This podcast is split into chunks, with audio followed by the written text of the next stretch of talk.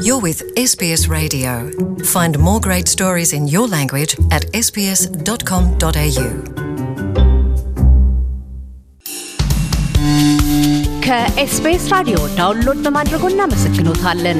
ሙሉ ፕሮግራሙን እንዴት ማድመጥ እንደሚችሉ ለመረዳት ኤስቢኤስ ዶት ኮም ዶት ኤዩ ስላሽ አምሃሪክ ይጎብኙ። በጣም ነው የማመሰግነው ዶክተር ተግባር ይግዛው የኢትዮጵያ ሕክምና ማህበር ፕሬዚደንት አጠር ያለ ቆይታ ለማድረግ ከኤስቢኤስ አውስትራሊያ ጋራ ለመቆየት ፈቃደኛ ስለሆን በጣም ነው የማመሰግነው። እንግዲህ ይህንን ሁለት ቀን ትላንትናና ከትላንት ወዲያ ማህበራችሁ ሀምሳ ስምንተኛውን ጉባኤ አከናውኖ ነበረ እና የሀምሳ ስምንት ዓመት አንጋፋ ማህበር ነው እና እስካሁን የሄደበትን ነገር እንዲያው አጠር አድርገን እንደ መግቢያ ተጠቅመን ወደ ቀጣይ ጥያቄ ባልፍ ምን ይመስልሃል? እሺ እሺ፣ በጣም አመሰግናለሁ። መጀመሪያ አንተንም አመሰግናለሁ። ያው ስለ ኢትዮጵያ ሕክምና ማህበር ታሪክ በተለይ ምን እየሰራ ነው፣ ሀምሳ ስምንተኛ ዓመቱ ጉባኤ እንዴት ነው የሚለውን ስለጠየቅከን እድሉን ስለሰጠህን በራሴና በማህበሩ ስም አመሰግናለሁ። እንግዲህ የኢትዮጵያ ሕክምና ማህበር ኢትዮጵያ ውስጥ ካሉ የሙያ ማህበራት አንጋፋ ከሚባሉ ማህበራት አንዱ ነው። ቅድም አንተም እንደገለጽከው ለምሳሌ አሁን ያከበር ነው አምሳ ስምንተኛ ዓመታዊ ጉባኤያችን ነው። በቅርብ በጥቂት ወራት ውስጥ ማህበሩ የሚያሳትመው የምርምር መጽሔት የኢትዮጵያ ሜዲካል ጆርናል አለ። እሱን ማሳተም የጀመረበትን ስልሳኛ ዓመት እናከብራለን። ስለዚህ እንግዲህ አንድ ማህበር የሙያ ማህበር በተለይ በእኛ ሀገር ዓመት ሙሉ እንደዚህ በተከታይነት ሳይንሳዊ ጉባኤ ማድረግ የሳይንስ ምርምር መጽሔቶችን ማሳተም ቀላል አይደለም። እንግዲህ እኛም የዚህ በታሪክ አጋጣሚ የዚህ ሙያ ማህበር ኃላፊ ሆነን አሁን በመስራታችን በጣም ደስ ይላል። እንግዲህ ዶክተር ተግባር በተለየ ሁኔታ የኢትዮጵያ የሕክምና ማህበር አከናውኗቸዋል ሊባሉ የሚችሉ ስኬቶችን እንዲያው በትንሹ ዳሰስ ብናደርገው በጣም ጥሩ። ምን ሰራ የሚለውን ለመመለስ ማህበሩ ለምን ዓላማዎች ነው የቆመ ከሚለው ብንጀምር ይረዳናል ብዬ አስባለሁ።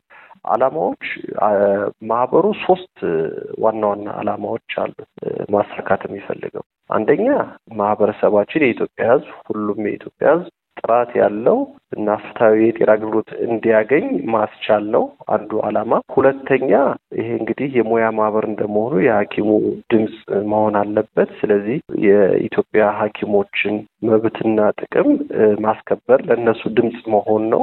ሶስተኛው የሙያ ማህበር ሙያውን ማሳደግ ነው። እንደ ሙያ ማህበር ሙያውን ማጎልበት፣ የሙያውን ክብር፣ ስም ማስጠበቅ፣ ደረጃውን ማስጠበቅ ወሳኝ ነገር ነው። ስለዚህ እነዚህ ሶስት ነገሮች ናቸው። አሁን እንደ ትንሽ ምሳሌዎችን ብናነሳ መርከት ለምሳሌ የሙያውን ደረጃ ከማስጠበቅ አንጻር ማህበሩ ምን ያደርጋል ብንል እንደው ሁለት ነገሮችን ማንሳት ይቻላል።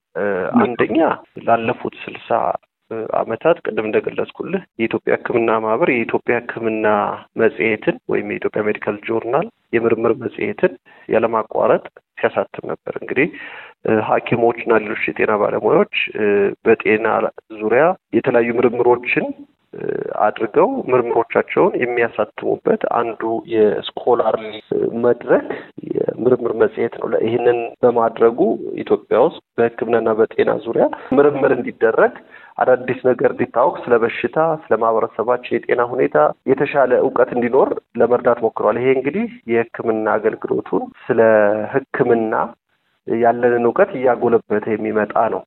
የህክምና ሳይንሱን የሚያጎለብት ነገር ነው። ስለዚህ አንዱ አስተዋጽኦ ይሄ ነው እንግዲህ ምርምር እና ጥናቶችን በማስፋፋት በጆርናሉ አማካኝነት። ሁለተኛ በተለይ ይሄ ዓመታዊ ጉባኤዎችን ስናስብ ከመጀመሪያም ጀምሮ እስካሁን ያለማቋረጥ የዓመታዊ ጉባኤ አንዱ ዓላማ ለሐኪሞች የተከታታይ ሙያ ማጎልበሻ እድል መፍጠር ነው። ዓመታዊ ጉባኤ ሲካሄዱ የተለያዩ ሳይንሳዊ ውይይቶች ይደረጋሉ። አዳዲስ ሀሳቦች ይቀርባሉ። የምርምር ወረቀቶች ይቀርባሉ። የ panel discussion ይደረጋል። የዘንድሮውን እንኳን ብንወስድ ዓመታዊ ጉባኤ ከመደረጉ አንድ ሳምንት ቀደም ብለን ቀድሞ የተዘጋጁ ስድስት የ continuing medical education ወይም ተከታታይ የሕክምና እውቀት ማጎልበቻ ትምህርቶች ነበሩ። በስድስት የተለያዩ ርዕሶች በተለያዩ ቀሮች ሲሰጡ የነበሩ ማለት ነው። እነዚህ ርዕሶች ራሱ የተመረጡት ወቅታዊ ሁኔታዎችን ርዕሱን ራሱ የዓመታዊ ጉባኤያችን ስንመለከት ሐኪሞቻችን ለአንደኛው ክፍለ ዘመን ማዘጋጀት ምን ያህል ዝግጁ ናቸው የሚል ነው እና አሁን እንደምናውቀው እንደ ያለፉትን ሁለት ዓመታት እንኳን ብንመለከት ሀገራችን ውስጥ የገጠሙን ትልልቅ ቀውሶች አሉ። አንድ በኮቪድ ወረርሽኝ የተከሰተ ቀውስ አለ፣ የጤና ቀውስ። ሌላው ደግሞ ከጦርነቱ ጋር ተያይዞ በጤና ስርዓታችን ላይ የደረሰ ከባድ ቀውስ አለ። ስለዚህ ሐኪሞቻችን ዘመን ለሚያጋጥሙ እንደዚህ እና ሌሎችም አሁንም ማንገምታቸው ፈተናዎች ራሳቸውን እንዲያዘጋጁ ተከታታይ የሙያ ማጎልበቻ ትምህርት መውሰድ አለባቸው እና ይሄን በማስመልከት ለምሳሌ የፓናል ውይይቶች ነበሩ። ሶስት ፓናል ውይይቶች አንዱ የጤና ስርዓታችን ምን ያህል እንደዚህ አይነት ቀውስ ዝግጁ ነበር፣ የሰጠው ምላሽስ ምን ያህል አጥጋቢ ነበር፣ አሁንስ ምን ተምረናል የሚል ጠንካራ የፓናል ውይይት ነበር። ሁለተኛው ደግሞ የሕክምና አገልግሎቱ በእንደዚህ አይነት በተለይ ከጦርነት ጋር ተያይዞ የሚከሰቱ የጤና ቀውስ ውስጥ ሕክምና አገልግሎት አስፈላጊ የሆኑ በተለይ ወሳኝ የሕክምና አገልግሎቶችን በተመለከተ ለምሳሌ ትራውማ ኬር፣ ይሄ በጦርነት ጉዳት የደረሰባቸው ሰዎች ሲቪሎች ሆኑ ወታደሮች ስለሚሰጠው አገልግሎት፣ ጾታዊ ጥቃት የደረሰባቸው ሴቶች ሰዎች ለነሱ ስለሚደረግ የሕክምና አገልግሎት፣ የአእምሮ ጤና እና የስነ ልቦና ድጋፍ ለሚያስፈልጋቸው እንግዲህ አንተም በእርግጠኛ ነኝ ሰምተሃል። በዚህ ጦርነት አንዱ ትልቁ ጉዳት የአእምሮ እና የስነ ልቦና ጉዳት ነው። እሱንም እንዴት እንደግፋለን፣ እንዴት እንዲያገግሙ ማድረግ እንችላለን። እንደዚህ አይነት ውይይቶች ነበሩ። አንደኛው ደግሞ ስለ ተከታታይ ሙያ ማጎልበቻ በሀገር አቀፍ ደረጃ ሕክምና ማህበሩ ምን እየሰራ ነው፣ ጤና ጥበቃ ምን እየሰራ ነው የሚል ነበረ። አሁን ይሄ ዋናው ኮንፈረንስ ነው። ግን ከኮንፈረንሱ አንድ ሳምንት ቀደም ብሎ በስድስት ርዕሶች ላይ የተከታታይ ሙያ ማጎልበቻ ትምህርቶች ተሰጥተዋል ለሐኪሞች ለምሳሌ በጥይት የተመቱ ሰዎችን እንዴት ነው ማከም የሚቻለው የሚል ትምህርት ነበረ። ስነ ልቦናና የአእምሮ ጉዳት የደረሰባቸው ሰዎች ምን አይነት እርዳታ ያስፈልጋቸዋል? የጾታ ጥቃት ለደረሰባቸው ሰዎች ምን አይነት ድጋፍ ያስፈልጋቸዋል? ስለ ደም እንግዲህ በጦርነት ጊዜ በተለይ አንዱ የደም አቅርቦት ወሳኝ ነው፣ ህይወት አድን ነገር ነው። ስለዚህ ስለ ደም አቅርቦትና ደህንነቱ የተጠበቀ እና በቂ የደም አገልግሎት እንዴት ይገኛል የሚል ከኢትዮጵያ ደም ባንክ ጋር ሆነን ያዘጋጀ ነው ነበር። ስለ ኮቪድ አሁንም ወረርሽኙ ስላለ ምን አዳዲስ ነገሮች አሉ የሚለውንም እንደዚህ ይሸፍናሉ። ስለዚህ አንዱ ትልቁ ነገር ሙያውን እንትን የምንለው ያው የሙያ ማጎልበቻ ትምህርት ለባለሙያዎቻችን መስጠት የባለሙያዎቻችን ብቃት በማጎልበት ጥራት ያለው ሕክምና አገልግሎት እንዲሰጡ ማስቻል ነው። አንደኛው ይሄ ነው። ሁለተኛው ቅድም እንዳልኩ ለምሳሌ የማህበረሰቡ ጥራት ያለው የህክምና አገልግሎት እንዲያገኝ ማገዝ ነው። ይህ እንግዲህ በአድቮካሲ ድምጽ በመሆኑ እንረዳለን። እንደገና ሙያዊ ተሳትፎን በማድረግ ህክምና ጥራት የሚያረጋግጡ ነገሮችን እንደግፋለን። ለምሳሌ ስትራቴጂዎች ሲቀረጹ፣ መመሪያዎች ሲቀረጹ፣ ስታንዳርዶች ሲቀረጹ ሙያዊ ተሳትፎ ማድረግ አለ። እንዲሁ የቅርብ ጊዜዎች እንኳን ብናነሳ ጤና ሚኒስቴር ቅርብ ጊዜያውም በዚህ ዓመት ውስጥ የጤና ተቋማት የመንግስትም የግልም ጤና ተቋማት ደረጃ እንደገና እያስተካከል ነበር፣ እየከለሰ ነበር። በዛ ውስጥ ስንሳተፍ ነበር። የባለሙያዎች የሐኪሞች የሙያ ወሰን ማለት አንድ ሰው በተማረው ልክ ምንን ለመስራት ባለው እውቀት ሊሰራ የሚችለው ምንድን ነው? ሊሰራ የማይችለው ነገር ምንድን ነው? ይሄ ይኸውን ለቁጥጥር ስርዓት አስፈላጊ የሆነ ነው። scope of practice ይባላል በእንግሊዝኛ። እሱ ዝግጅት ላይ እናግዛለን። ethics guideline ለምሳሌ በማዘጋጀት ሐኪሞች የሚመሩበት የስነ ምግባር መመሪያ እሱን ለመጀመሪያ ጊዜ እንግዲህ ኢትዮጵያ ውስጥ በጤናው ስርዓት የመጀመሪያው የስነ ምግባር መመሪያ ያዘጋጀው የኢትዮጵያ ሕክምና ማህበር ነው። እንግዲህ አስራ ዘጠኝ ከሰላሳ አርባ ዓመት በፊት የተደረገ ነገር ነው የምናወራው። ቅርብ ጊዜ እንኳን ከአስራ ምናምን ዓመት አካባቢ ሁለት ሺ ሰባት ሁለት ሺ ስምንት በፈረንጆች አቆጣጠር እንደዚሁ አዘጋጅቶ ነበር። አሁን እንደገና በዚህ ዓመት ያንን የ physician code of ethics update ተደርጓል። እንደገና ጤና ተቋማት ጤና ባለሙያዎች አገልግሎት የሚሰጡበትን መመሪያዎች፣ ስታንዳርዶች ማዘጋጀት። ግን ከዚህ የበለጠ ደግሞ አድቮካሲ ድምጽ በመሆን ጤና ስርዓቱ ላይ ሊስተካከሉ የሚገባቸውን ነገሮች በመለየት እንደዛ እንዲስተካከሉ ጥያቄ ለምሳሌ መድኃኒት እጥረት ካለ መድኃኒት እንዲሟላ፣ የባለሙያ እጥረት ካለ ባለሙያ እንዲሟላ፣ የሌሎችም የግብአት የሚሰሩ ሕክምና መሳሪያዎች እነዚህ እነዚህ ሁሉ እንዲሟላና ጠንካራ የጤና ስርዓት እንዲኖር ስናደርግ ማህበረሰባችን የተሻለ የጤና አገልግሎት እንዲያገኝ እድሉን እንፈጥራለን ማለት ነው። እንግዲህ የመጨረሻው ሶስተኛው ለሙያ ማህበር የምንቆመው ለባለሙያው መብት ነው ብዬ ያለው ስለዚህ ሕክምና ባለሙያዎቻችን የሚያነሷቸው ጥያቄዎች ካለ ለእነሱ ድምጽ በመሆን የሚመለከተው አካል ጋር በመነጋገር ችግሮች እንዲፈቱ ማድረግ ነው። ለምሳሌ ባለፉት ጥቂት ዓመታት ለሐኪሞች ዋና ችግር ሆኖ ያለው አሁንም ድረስ ሙሉ በሙሉ ያልተፈታው የስራ እድል በፊት ብዙ ችግር ያልነበረ ግን ባለፉት ጥቂት ዓመታት ውስጥ ሐኪሞች ከተመረቁ በኋላ ስራ ማግኘት እየተቸገሩ ነው። ይሄ ችግር እንዲፈታ ከጤና ሚኒስቴር ጋር የተለያዩ አማራጮችን እንዲመለከት ያው ግፊት በማድረግ ሙያዊ ድጋፍን በማድረግ ስንሰራ ነበር። ለምሳሌ አንዱ ችግር የበጀት ችግር ነው። የመንግስት ጤና ተቋማት ያላቸው በጀት ውስን ከመሆኑ የተነሳ ሰው አይቀጥሩም ወይም ያለው መደብ ድሮ የነበረ መሻሻል ያለበት ዝም ብሎ አንድ ጤና ተቋም ላይ ይህን ያህል ሐኪም ያስፈልጋል ሲባል በትክክል የስራውን ጫና የማህበረሰቡ የጤና ፍላጎት ያላመላከተ ስለሆነ ይሄ staffing norm ወይም staffing standard የሚለውን ማለት ምን ያህል ሐኪም ምን ያህል ነርስ ያስፈልጋል የሚለው ነገር በመረጃ ላይ ተመርኩዞ እንደገና እንዲሻሻል እንዲደረግ ጥረት ስናደርግ ነበር። የሚመደበውም ገንዘብ ከፍ እንዲል መረጃ በማቅረብ በተለያየ ሚዲያም ላይ በመቅረብ ቀጥታም ከኃላፊዎች ጋር ከሚኒስትር ከሌሎችም ኃላፊዎች ጋር በመነጋገር ጥረት ስናደርግ ነበር።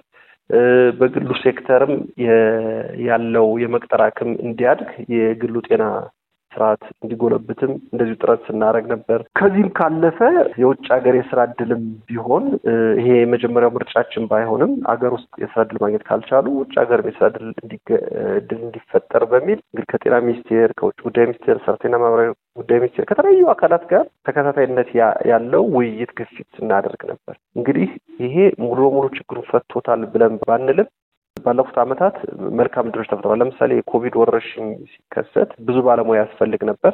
ስለዚህ አንዱ ግፊት ስናደርግ የነበረው ስራ ላይ ያሉትን ባለሙያዎች እንደገና ወደ ሌላ ወስደን ስራውን ከምንጎዳ እውቀትና ክህሎቱ እያላቸው ስራ ያልሰጠናቸውንም ባለሙያዎች ብናሰማራ ለእነሱም ስራ እድል ፈጥረን የኮቪድ ወረርሽኙንም የተሻለ መከላከል እንችላለን የሚል ውይይት ስናደርግ ነበር። ያም ፍሬ አፍርቶ ብዙ ብዙ ሐኪሞች በኮቪድ ወረርሽኝ ሀገራቸውንም ጠቅመው ለእነሱም ስራ እንዲያገኙ ተደርጓል። እሱም ካለፈ በኋላ ደግሞ እነዚህ ቋሚ ሆነው እንዲቀጠሩ ከጤና ሚኒስቴር ጋር ስነጋገር ነበር። እሱም ተሳክቶ ብዙዎቹ ቋሚ contract ተሰጥቷቸው ለኮቪድ ወረርሽኝ አጭር ጊዜ ብቻ ሳይሆን ወደ ጤና ስርዓቱ ውስጥ በመደበኛ እንዲሰሩ ተደርጓል። አሁን ደግሞ ቅርብ ጊዜ ከአጋር ድርጅት ጋር matching fund arrangement መጀመሪያ የፌዴራል መንግስት የተወሰነ ገንዘብ፣ ለጋሽ ድርጅት የተወሰነ ገንዘብ፣ ቀስ በቀስ በሶስት አመት ውስጥ ደግሞ ክልሎችም የበለጠ ኃላፊነቱን ወስደው ሙሉ በሙሉ ራሳቸው እንዲችሉ የሚያደርግ ስምምነት በመስማማት ወደ ሶስት ሺህ የሚሆኑ ሐኪሞች እንዲቀጠሩ ማስታወቂያ በኦሮሚያ፣ በአማራ፣ በደቡብ፣ በሁሉም ጋምቤላ፣ አዲስ አበባ ወጥቷል። እንግዲህ ይህንን እንደ ምሳሌ የማነሳልህ ችግሩ መጀመሪያ መከሰት ያልነበረበት ችግር ነው። ግን ችግሩ ሲከሰት የሕክምና ማህበሩ ቅድሚያ ሰጥቶ ይሄ ነገር እንዲፈታ የሚቻለን ያህል ጥረት ስናደርግ ነበር። የመጨረሻ አንዱ ይህን ችግር ለመፍታት የሰራ ነው ብዙ ካፒታል ሳያስፈልገው ሐኪሙ ራሱ በቡድንም ሆነ በግል የራሱን ስራ መስራት እንዲችል ሌሎች ሀገሮች ለምሳሌ አሜሪካ ውስጥ አለ office practice ልክ እንደ ቢሮ ከፍተህ consultation መስጠት ትችላለህ። ኢትዮጵያ ውስጥ እንደዚህ አይነት ይህን የሚፈቅድ የቁጥጥር ስርዓት አልነበረም፣ ስታንዳርድ አልነበረም። ወይ ክሊኒክ ነው የሚኖርህ ወይ ሆስፒታል ነው የሚኖርህ። ክሊኒክ ሆስፒታል ካል ያለው የመሰረተ ልማት ፍላጎት የካፒታል ፍላጎት ከፍ ያለ ነው። ስለዚህ እንኳን አዲስ ሐኪሞች ብዙ የሰሩ ሐኪሞችን ያንን ለመክፈት ይቸግራቸዋል። ስለዚህ አንዱ የተሳካልን ነገር ይሄ በግል ሐኪሞች በቡድን ወይም በግሉ ነው የሚሰሩባቸው ስታንዳርዶች እንዲዘጋጁ መርዳት ነው። ስለዚህ ሁለት ስታንዳርዶች ለምሳሌ ተዘጋጅተዋል። office practice እና medical plaza። medical plaza specialist ኦች አንድ ትልቅ ህንፃ ላይ ሆነው የተለያየ አይነት specialist service ሊሰጡበት የሚችሉ infrastructure ኡ የነሱ መሆን ሳያስፈልገው ተከራይተው፣ office plaza ደግሞ ልክ እንደ ቢሮ ንጹህ የሆነ የተወሰነች basic ነገር ካለው ተመላላሽ outpatient ተመላሽ ሕክምና ወይም ማማከር መስራት የምትችልበት ነው። ይሄም እንግዲህ ሕክምናን ለማህበረሰቡ ጥራት ያለው ሕክምናን ለማድረስ ይረዳል። ለባለሙያው ደግሞ የስራ እድል ይፈጥራል። ከመንግስት ብቻ ጠባቂ እንዳይሆን ማለት ነው። እንግዲህ እነዚህ በጥቂቱ እንደው ባለፉት ሁለት ሶስት ዓመታት ማህበሩ የቆመላቸውን ዓላማ ለማሳካት ምን ሰርቷል የሚለው እንደው በምሳሌ ለመግለጽ ይፈልግ እያደመጡ የነበረው የኤስቢኤስ አማርኛ ፕሮግራምን ነበር። የፕሮግራሙን ቀጥታ ስርጭት ሰኞና አርብ ምሽቶች ያድምጡ። እንዲሁም ድረገጻችንን በመጎብኘት on demand እና በኤስቢኤስ radio mobile app ማድመጥ ይችላሉ። ድረገጻችንን ኤስቢኤስ ዶት ኮም ዶት ኤዩ አምሃሪክን ይጎብኙ። Want to hear more stories like this? Listen on Apple Podcasts, Google Podcasts, Spotify, or wherever you get your podcasts from.